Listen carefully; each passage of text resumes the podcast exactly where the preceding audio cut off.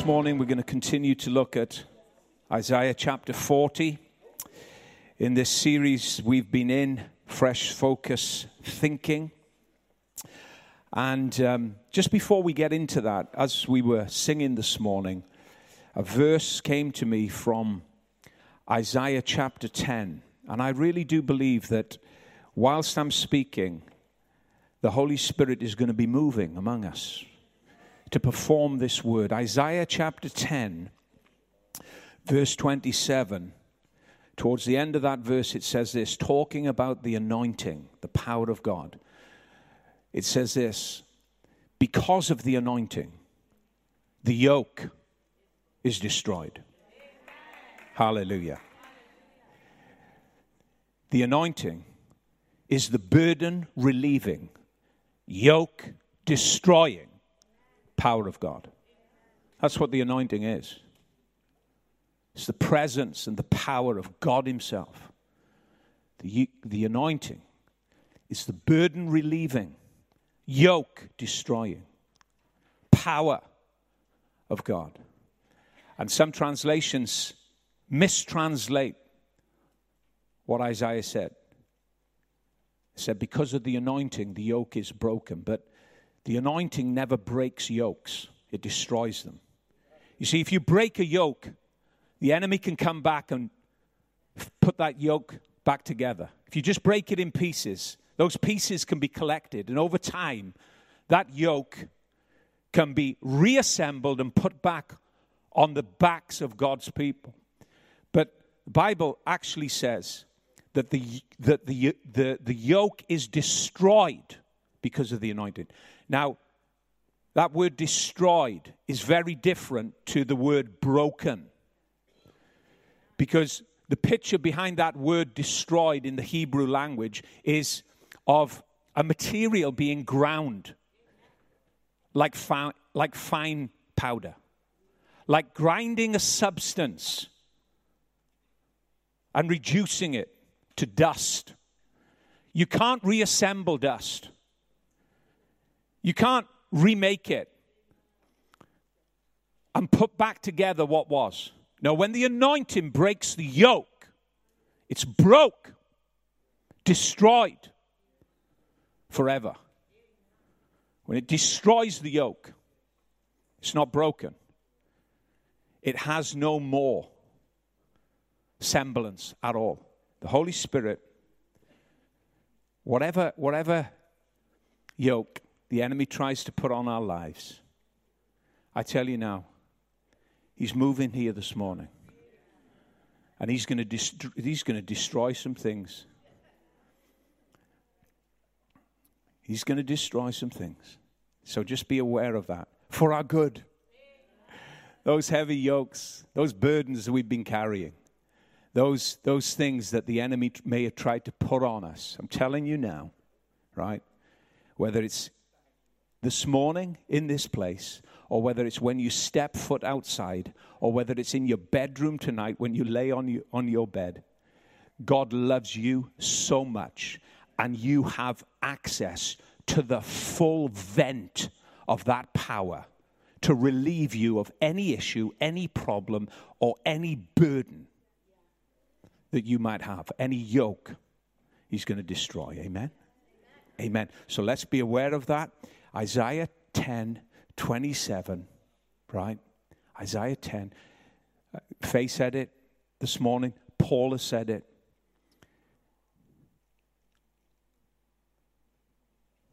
His goodness, His mercy takes care, takes care, and His anointing takes care of any issue that might try to bring you harm. Amen. Amen.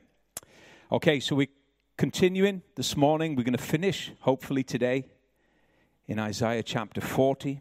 And as we've been moving through this incredible chapter over the last four weeks, three weeks, we've been picking up on descriptive pictures in which God wanted his people to behold him.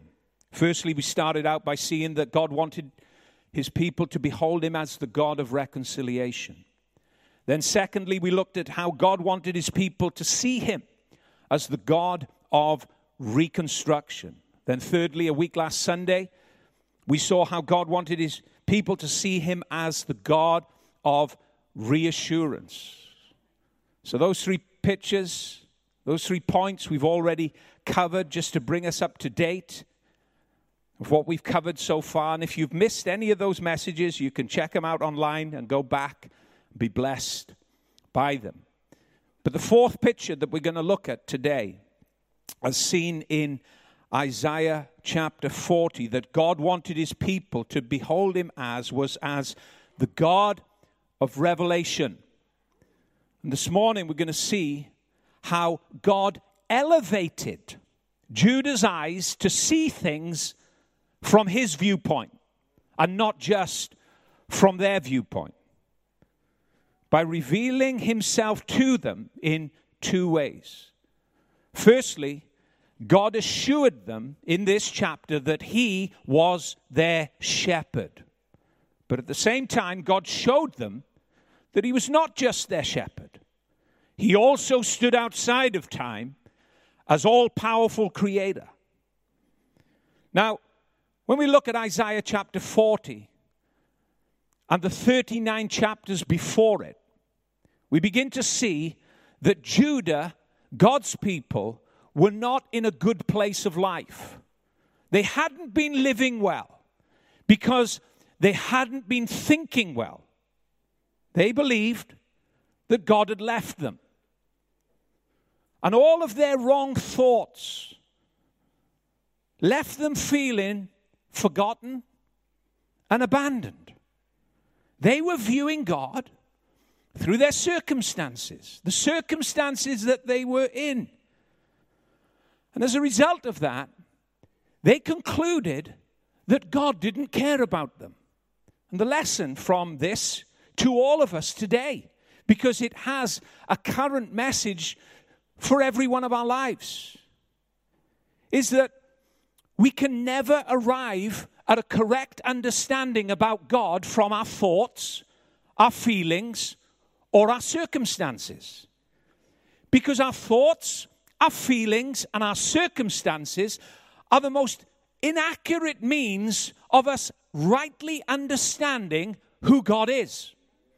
When people allow their thoughts, feelings, and circumstances to determine who God is, as many people do, without realizing it, they end up with a picture of a person exactly like themselves. One who is full of inconsistencies and unstable emotions, happy one moment, cold and distant the next, shifting, changing, and unreliable. But God came to correct Judah's thoughts and feelings about him. And as he corrects them, he corrects us too by revealing who he was and who he is. You see, God said this a few weeks ago God isn't who we think he is, God is who he says he is. And firstly, to correct their thinking, to correct their understanding and their misguided thoughts, God wanted them to know him as a tender, loving shepherd, one who was close, one who was in constant contact and available, ready to protect, ready to provide, on hand for any alarm in life. Listen to Isaiah in chapter 40, verse 11, describing the shepherding heart of God. This is God as he reveals himself to them. Verse 11 He tends his flock like a shepherd, he gathers the lambs in his arms and carries them close to his heart. He gently leads those that have young. What a picture that God wanted to portray to his people about himself.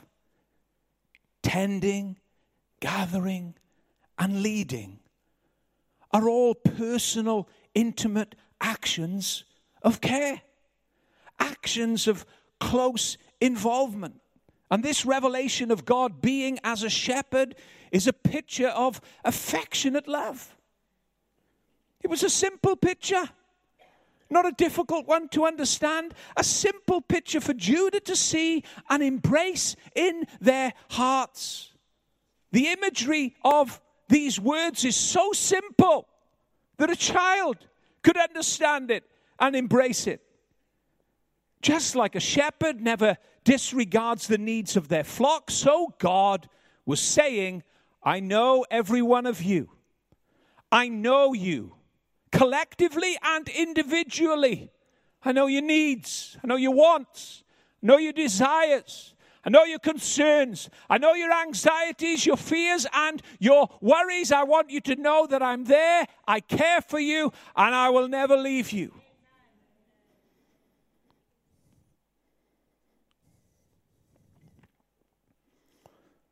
Now, picturing God as a shepherd, as a lowly shepherd, would have certainly been a great revelation for Judah. A great revelation. Because the most despised vocation to have in those times and in that culture was that of a shepherd. Yet God, on so many occasions throughout biblical history, portrays himself, portrays himself repeatedly as a lowly shepherd. Judah's shepherds' boys stayed out in the fields for weeks amidst all of the weathers. The shepherds lived and slept among their flock, protecting them, guiding them, leading them, not coming home for weeks on end. Their care was consistent. No matter what terrain they faced, no matter what they had to go through, they faithfully led their sheep. They were in the muck with them, they slept with them, all to look after them under their watchful eye. And that's exactly how God wanted his people to see him the living God, gathering lambs in his arms, carrying any weak among them, gently leading in the way in which they should go. But as quickly as they're allowed to see God as a caring shepherd, almost immediately, God gave Judah a second revelation of who he was. As he lifted their vision from a shepherd in a green pasture leading his flock right up into the heavens, from where he reigns, from where he rules all things because God wanted his people to see also that he was not just a shepherd caring for the needs of his sheep, he also inhabits eternity.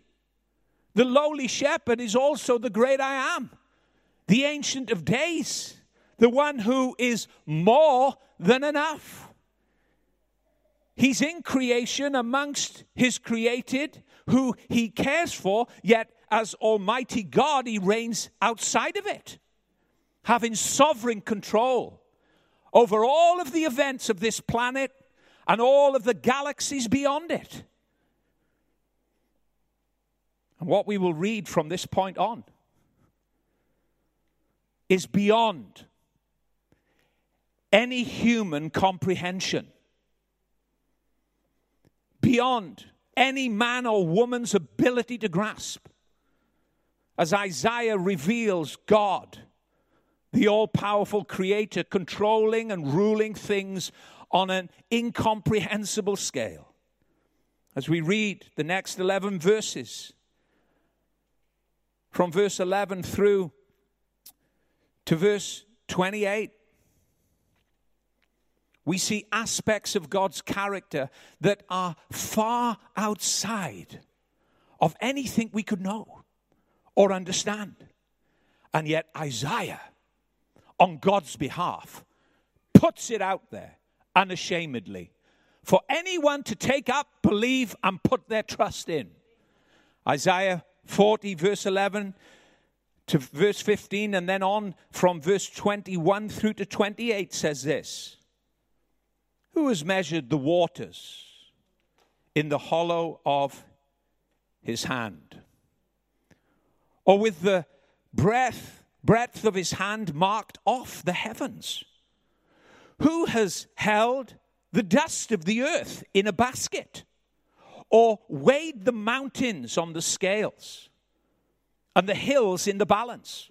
Who can fathom the Spirit of the Lord? Or instruct the Lord as his counselor? Whom did the Lord consult to enlighten him? And who taught him the right way? Who was it that taught him knowledge or showed him the path of understanding? Surely the nations are like a drop in a bucket. They are regarded as dust on the scales. He weighs the islands as though they were fine dust. Do you not know? Have you not heard? Has it not been told you from the beginning? Have you not understood since the earth was founded? He sits enthroned above the circle of the earth, and its people are like grasshoppers. He stretches out the heavens like a canopy and spreads them out like a tent to live in. He brings princes to naught and reduces the rulers of this world to nothing. To whom will you compare me?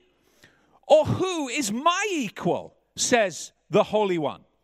Lift up your eyes and look to the heavens. Who created all these? He who brings out the starry host one by one and calls forth each of them by name. Because of his great power and mighty strength, not one of them are missing, is missing. Why do you complain, Jacob? Why do you say, Israel, my way is hidden from the Lord? My cause is disregarded by my God? Do you not know? Have you not heard? The Lord is the everlasting God, the creator of the ends of the earth. He will not grow tired or weary, and his understanding no one can fathom. How about that for a revelation? How about having your view elevated by God through His word spoken to you directly as it was spoken to them? And that's what God did here. He elevated and enlarged their view to see their Creator as all powerful, as almighty, one that not only walks with them in the lowly passage through life as a shepherd, but one that stands beyond the heavens, sits encircled on the earth as all powerful creator. And in both pictures, what God is saying to them, He said, I'm for you, I'm with you, haven't forgotten you. I'm there as your shepherd in the difficulties of life to meet your daily needs and protect you. But I want you to know I'm, I'm beyond the immediate needs that this world has, ruling sovereignly over it all. And whether you know me as Almighty Creator or intimately as that shepherd that comes alongside to guide you and lead you, I want you to know I've not forgotten you. I've not disregarded you. I'm with you. I'm for you. I love you. It's the picture that we see. You look out and you listen to the news, and sometimes it's easy to listen to comments and you come away reasoning that the world is coursing far outside of control and it's under the, the dictates of a man who hovers his finger over a button. No, it's not. No, it's not. The nations are like a drop in the bucket to him. He exalts princes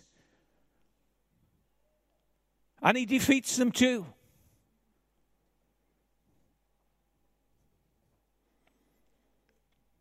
Astronomers estimate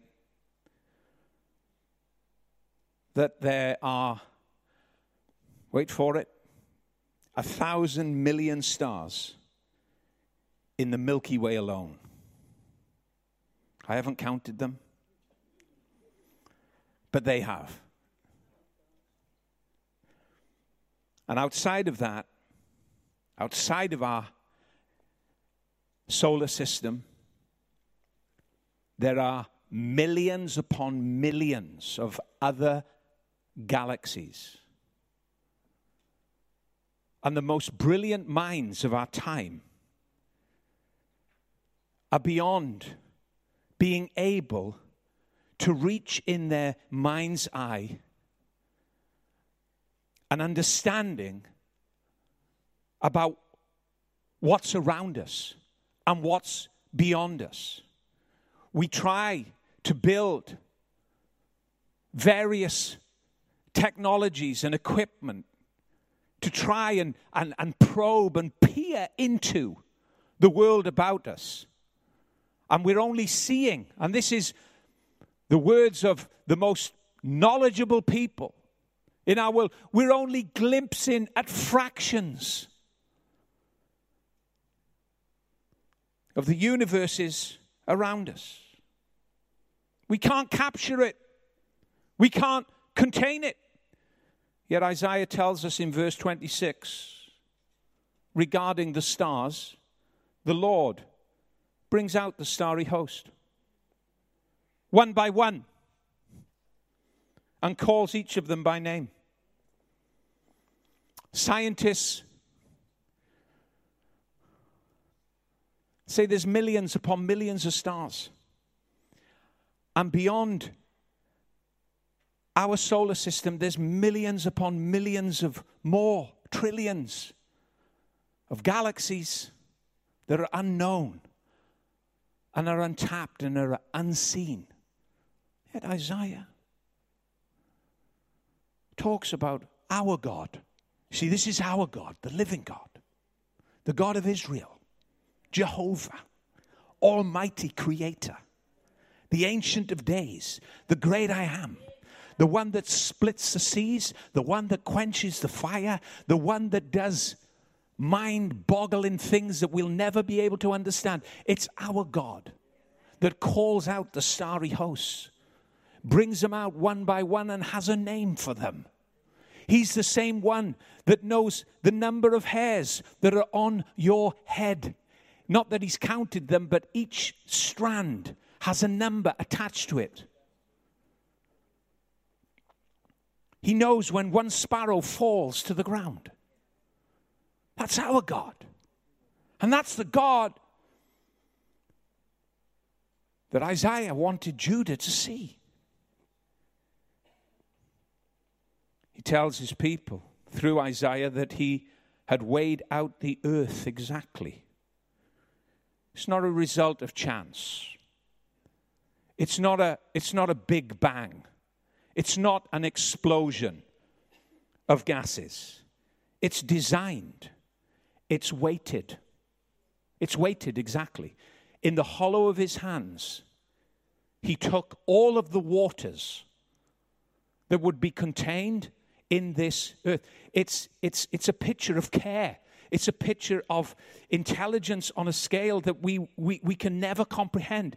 He took the waters. When I was in Spain, in the sea, I was thinking about this word. And I cupped my hands together and I thought, let's see how much we can get in. It was about this much. That's all. And most of it fell through my fingers. Now, all the oceans, all the water systems he cupped in his hand, he waited out, and he said, That's Earth's lot. And he placed it there. All of the dust. He collected and weighed. I believe it. I believe it with all of my heart. Absolutely. Not because I understand it, but I know my God, and you do too. This is our God. This is our God. He sits exalted above the circle of the earth. He stretched out the heavens like a canopy for us to live under. When you are out later in the pouring rain having a walk, look up. Say, Thank you, my God. Thank you. The heavens are your handiwork. I've often thought, you know, there's as much glory. There's, as, I, I tell you now, there's as much glory in an ant crawling on your hand.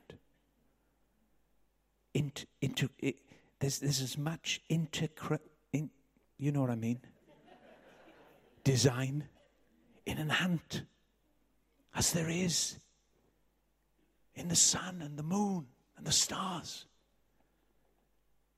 There's this intelligence on a scale that we can never fathom all around us. That's why when I even see a slug, I can't step on him anymore. Or a spider, I can't kill them. The kids kill us, I can't. The genius of it. I have to open the, the windows for flies. I don't want to swat them. Why? Will you see that little fly flying around the house? I know they're not the cleanest of creatures, but you know what? It can do something that you can't do. So why swat the thing? It's incredible. You may have noticed as we read through those verses how God repeatedly asked his question. Questions.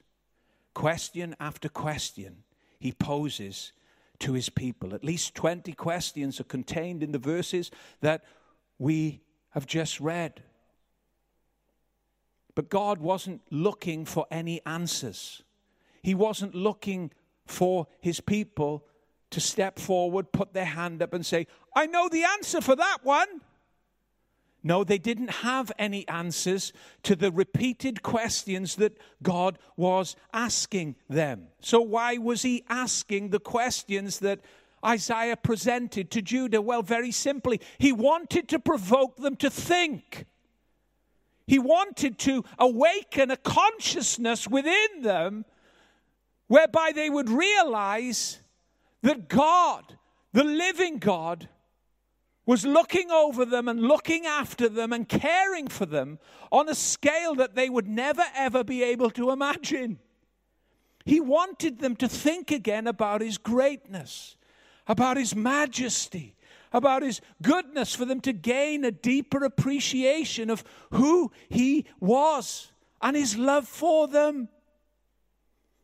And by revealing His greatness and majesty as Almighty God, the world that overshadowed Judah, that seemed so large and fierce and intimidating and domineering with all of its problems, that seemed so permanent and immovable, that world would no longer seem to them as all powerful as they gained a fresh understanding of the majesty and the greatness of God as their shepherd and as their all powerful creator.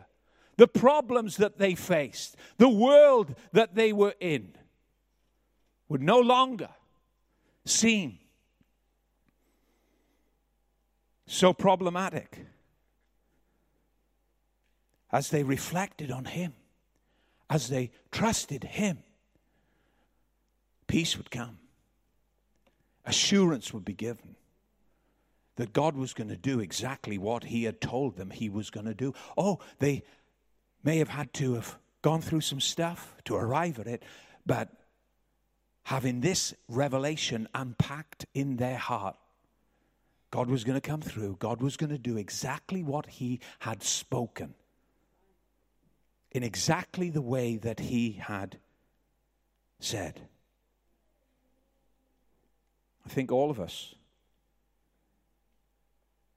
as we get a bigger understanding of God's greatness, of God's majesty, when we begin to see God not as we think He is, or as we might feel He is, or as our circumstances might want to portray Him, when we see Him as He says He is, as He reveals Himself to be, every issue of life gets put into its right place. And we gain a correct perspective. Begin to see that the problems that seem so big are not so big anymore. The mountains that seem so immovable are under His feet, under His control. Because before His greatness, before His majesty, every problem dissolves in light of his countenance. Added to that, when you take to heart scriptures like, if God is for you, who will be against you? I'm more than a conqueror through Christ who strengthens me. You take other words from God, you start to walk in the assurance and the confidence of Him being at your side. Greater is He that's in you. He's in you. He's in you than He that is in this world. Sometimes we can feel so alone. Sometimes we can feel abandoned, forgotten. But in times like that, what I've found is just gently again, the Holy Spirit pulls back the curtain of my unbelief, pulls back the curtain of my fear, pulls back the curtain of my feelings and my thoughts, and says, There you go. Have a look at that. Take another look. And suddenly you take another look, and everything's fine. Hallelujah. Paul prayed, didn't he, for the Ephesians church? He said, I pray I pray that the eyes of your understanding would be enlightened, that you might have a spirit of wisdom and knowledge and revelation in the knowledge of Christ Jesus. He wanted the veil of unbelief, the veil of fear, the veil of thought and circumstance to be taken away. And he wanted their understanding and their eyes of their understanding to be enlightened with a bigger picture of God's greatness, a bigger picture of his majesty, because that would have dramatic effect on how they were living. So it is for all of us. He's the God of revelation, of revelation, of revelation, of revelation. He really is. And we will know him as such. Then finally, the fifth picture that God wanted his people to behold him as was of was as the God of renewal.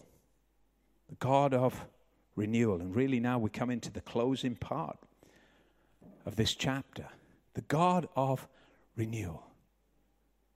From the outset, God wanted his people to firstly see him as the God of reconciliation.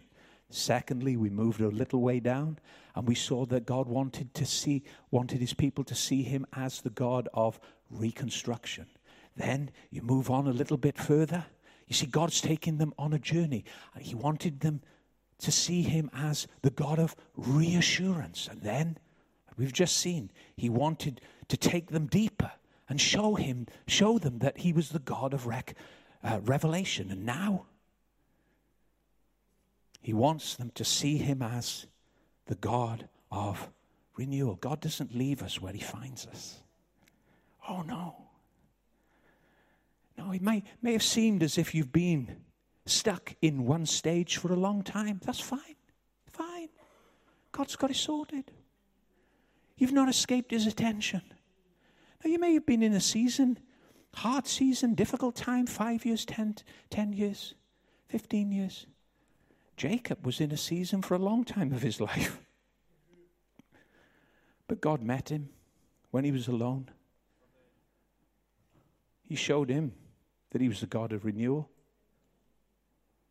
by changing his name. Asking, he asked him a question when he wrestled with God all night What's your name? And suddenly, Jacob honestly just comes before God and he says, I am Jacob.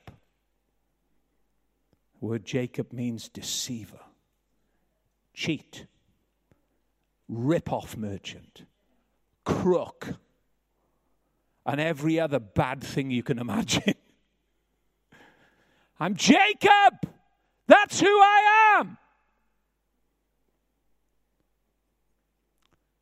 God loves confession. Loves it. He said, Hold on, that's who you were. Because now you're going to be called Israel. And you know what that means? It means prince with God. Name change, new nature. He meets the God of renewal. On a dark night when nobody was round, nobody was singing any hymns, there was no Bible reading, but he had a one on one encounter with God, and everything changed from that point on. He's the God of renewal. And this is what you see when you read Isaiah chapter 40, because when you first start reading Isaiah 40, it's plain to see that God's people are far from being free. They were inactive and captive, bound up, apathetic, with no future ahead of them. But God, in His mercy, in His love, calls for healing. That's what you see right at the beginning of this great chapter if you go back and look over it. He calls for healing. Comfort, comfort, he says, my people. And he's, it's, it's a deep comfort, not just a comfort in the ear and in the head. It's a deep comfort of the heart, where their wounds were going to be healed. And God called his people to receive this comfort of heart. And after that, you read down through the chapter and you see how God slowly moves them through into a brand new day to live in a new way that God had called them to live in. So that by the end of the chapter, what you see happening is that these people that have encountered God, their lives are transformed. Their lives are changed as they encounter the God of renewal. God simply, right at the close of this chapter, reveals to them the secret of how they're going to experience this wonderful change and encounter this wonderful transformation. And it's in one word wait. Wait. Isaiah 40, verse 31, verse 30 to 31 says this. Even the youths shall faint and be weary, and the young men shall utterly fall. But those who wait on the Lord shall renew their strength. They shall mount up with wings like eagles. They shall run and not be weary. They shall walk and not faint.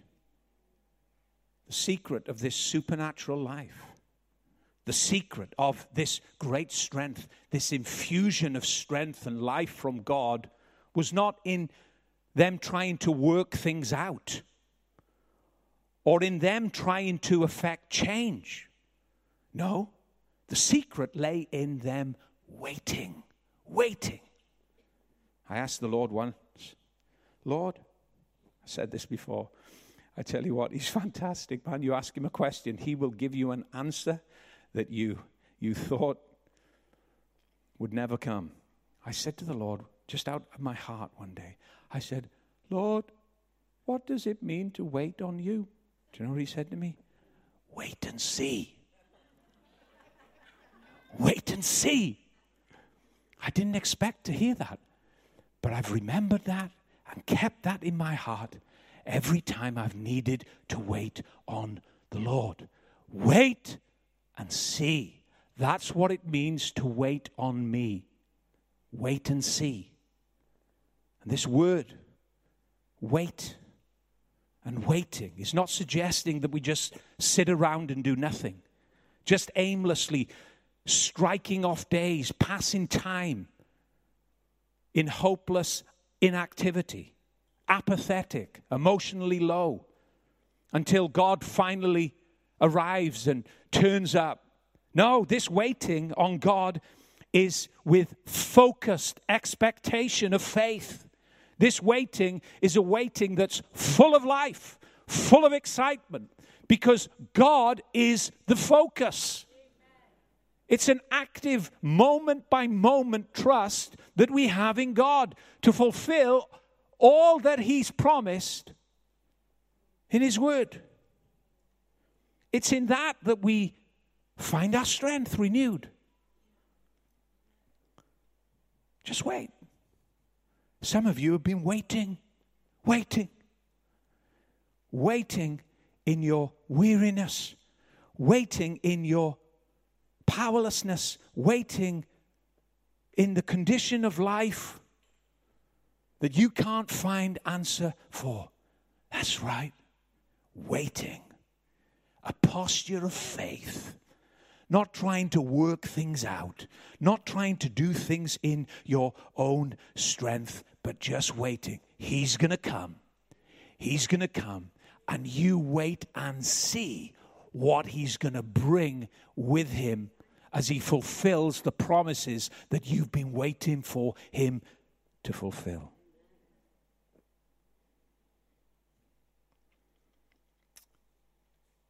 It's then that we find our strength renewed. And again, this word renew is, is a wonderful word in the Hebrew language because it means to exchange. It's like exchanging and taking off old, worn out clothes and throwing them away for good, refusing to wear them any longer because now you have a brand new set of clothes to put on. It's taking off weakness and weariness and any other form of distress for the renewing exchange of God's strength. It's a divine exchange an imparting of God's life into our life that transforms every area and every aspect of our lives and the way in which we live. And Isaiah pictured this exactly in the, in the images that he uses. This exchange of strength, he said, is like when an eagle soars into the heavens with its wings open. It takes up on the thermals into the heights of the heavens. That's what happens. That's the imagery, the parallels that Isaiah uses. Have you ever seen an eagle scurrying around like a chicken? In the chicken coop? All frantic and panicked, making lots of noise. I knew Norma would like that.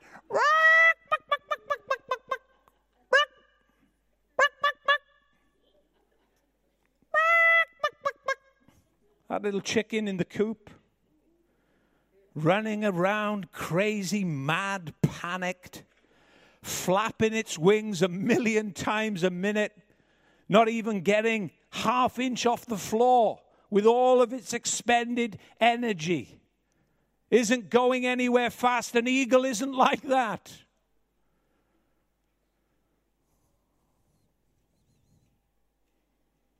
Eagles are majestic, never panicked or fearful. They use the most adverse winds of the storm for their advantage. When you've received new strength from God, you can use the most adverse circumstances of life for your advantage, to take you higher. You can get to the point where James got when he rejoiced and counted it all joy when trials just mounted up around him because of the life, energy, and renewed strength that he'd had from God. He knew that every trial and every perplexing problem and circumstance of life would simply cause him to soar. Why? Because his strength was renewed. Eagles use the adversity of the storm and contrary winds just to take them higher and this life of God enables us to live like that. Isaiah also tells us that there'll be no weariness in our running, nor will there be any fainting in our walk. Waiting on God renews us, and waiting on God carries great reward. To ask James to come. I'm going to close in just a few minutes. When I was thinking about this last part of the message this morning, really, it came to me just in relation to God being the God of renewal. My mind went back to that awful time when the disciples came face to face with seeing Jesus crucified on the cross. Not only did it reveal the horrid nature of our world in which we live and the powers of darkness, but it also revealed in these men, young men, that loved Jesus so much, walked with him, out on the hillside with him, watched him do all of his miracles, hung on every word. That moment when Christ died on the cross not only revealed the awful nature of the world in which we live, but it revealed a weakness and a defeat and a vulnerability within these young men that had high hopes for their future, that had lived with Jesus for three years, and walked with him, when they beheld him on that cross, they just ran for their own lives to save their own skin. Peter denied him three times. You talk about being weary. You talk about being weak. You talk about being powerless. You talk about coming down with a bang. And they were all scattered. They were all just going back to their old vocations that they'd formerly left. Must have got it wrong. Hearts heavy, broken, broken. And yet, just as Jesus said, three days later, on point, right in the timing of God, he rose from the dead, resurrected. The King of Kings, the Lord of Lords, rises from the dead, and there's whispers going round. He's alive. Maybe there was a French, a fresh sense of excitement and urgency just to check out the facts to see if it was true. And they're behind closed doors tightly locked up. It's a picture of inactivity, a picture of captivity, a picture just like Isaiah saw on a larger scale with Judah. They were locked up behind closed doors, and the Bible says, for fear of the Jews. The religious, not the Jewish people, the religious authorities that had killed Jesus. Captive, inactive, possibly heavy hearted, apathetic. And then suddenly, what happens? Jesus didn't knock the door, he just walked through the wall, as you do. Straight through it. Stood in their midst. And what did he say? Peace. Not, where were you? Why did you leave? I thought you promised you were going to stay with me. No. Smiling. Eyes full of life. Knowing their weakness just like he knows ours. Knowing their inconsistency and their up and down pattern of life. He said, Peace. Peace. And the joy is restored. The joy is restored. But maybe in their mind, they thought, well, I don't know if God can use me again. I don't know if He can. I've made a major, major blunder here. Failed, cursed. I don't know if God can use me. Well, what was the word? What's the word that came to them from the lips of Jesus? I'll tell you what it was. Wait in Jerusalem. Wait. Just wait. Wait a little while because things are going to work out. Wait a little while because your strength is going to be renewed. Wait a little while because you've been like chickens in the coop. That's all some of you are going to remember this morning.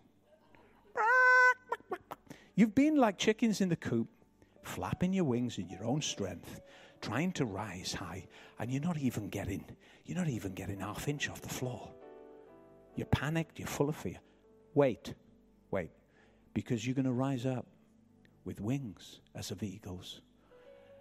You're going to run this time, Peter. You're never going to be weary again. You're to you're to you're to walk, John. You're not to faint. None of you are to faint. Your strength is going to be renewed. Luke 24 49 says this Jesus' words Behold, I send the promise of my Father upon you, but there's the condition there. But wait. Don't try to work this out now. You got to wait. You got to wait with a fresh expectation, with a renewed excitement in relation to the promise that I've spoken, the Holy Spirit is coming. The Holy Spirit is going to empower you. He's going to envelop you. He's going to clothe you with power from on high. But wait, he says, tarry in the city of Jerusalem until you are endued with power from on high. They waited 40 days in an upper room, praying together. Then on the day of Pentecost, Acts chapter 2, suddenly, like a violent rushing wind, the Holy Spirit came, filled the whole house. Tongues of fire sat on each and every head. They couldn't contain it. They burst out onto the street in the middle of Pentecost. Hundreds of thousands of people of all nationalities were there, and these people began to hear this 120 that had been infused and empowered from on high with the power of the Holy Ghost speak in their own language. And over 3,000 people got saved that day. Next, we see 5,000 getting saved. And then next, there's an untold number as they just begin, they stop counting and they just begin to say, The Lord added to our number every day. Imagine that. Imagine seeing that with your eyes in Wales. Imagine that. Imagine that. My God. You read the entire book of Acts, and you'll see. You will see that God fulfilled his promise. And they soared with wings of, as of eagles. They used every adversity for their advantage. They ran and they never grew weary. They walked and they never grew faint as the gospel was spread right across the earth. Amen. Amen.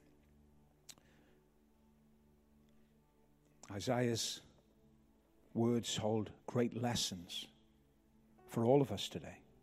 Maybe for some of us this morning, we need to understand again that He's our shepherd. He's our shepherd. I can tell you one night the Lord came to me in a very powerful way. And He said, This I'm your shepherd. You'll never lack anything. That was many years ago. I'm telling you, I've never lacked anything. I've never, not because of me, believe me, because of Him and because of what He said. You may need to know Him as your shepherd this morning. He's going to look after you, man, protect you, provide for you. Whatever you need, the shepherd, the shepherd is the caretaker of your soul. You're going to know Him as your shepherd. Others of us may need to know Him in a bigger, larger way that's outside of our world, sovereignly controlling and ruling. We need to rethink maybe how we think about things. And the news might be bad, but I'm telling you now, He's full of good news. We keep our eyes on Him. For others of us, we may need to just be in that place of waiting. Not a place of apathy or inactivity or negativity, but just waiting. Rediscovering an excitement within our spirit. Not some person trying to talk you up and inflate you. No, just rediscover quietly as you wait on Him fresh word, fresh promise fresh purpose for your life. And as you do, your strength will be renewed. You'll rise. You'll rise with wings as of eagles. Every adversity that faces you will be an advantage to you. You'll thank Him for it. You'll say, Lord, bring them on. Because every time you do, I go higher. It's not pleasant, it's hard, but do you know what? Thank you for that. Because I've just gone higher in you. You look at things differently. There'll be an exchange, an exchange, an exchange. I think we all need this one an exchange of our weakness, of our weariness, of our worries, of our, our anxieties for His strength. The putting off of the old clothes that we've worn, old clothes, poor, threadbare rags. Put them off and just exchange them for the wonderful garments that He provides. Amen. Holy Spirit, I'm going to ask the musicians and singers to come. Holy Spirit, your people are so precious. Precious. Our lives are not our own. We've been bought with a price, not the price of silver and gold but with the precious blood of Jesus. There's blood on your life. You've been por- purchased, redeemed by His blood. You are an object of His care. You are His workmanship, created in Christ Jesus. His eyes are upon the righteous, His ears are open to their prayers. Your very name is inscribed in the palms of His hands. He can never forget you. He can never abandon you. He will never forsake or leave you. And Lord, I pray this morning that as we've listened to your word and considered it in our minds, Holy Spirit, I pray right now you would breathe on it all, infuse us with your life and an excitement for your word and your promise. Because, Lord, all of it is yes and amen in Christ Jesus. Amen.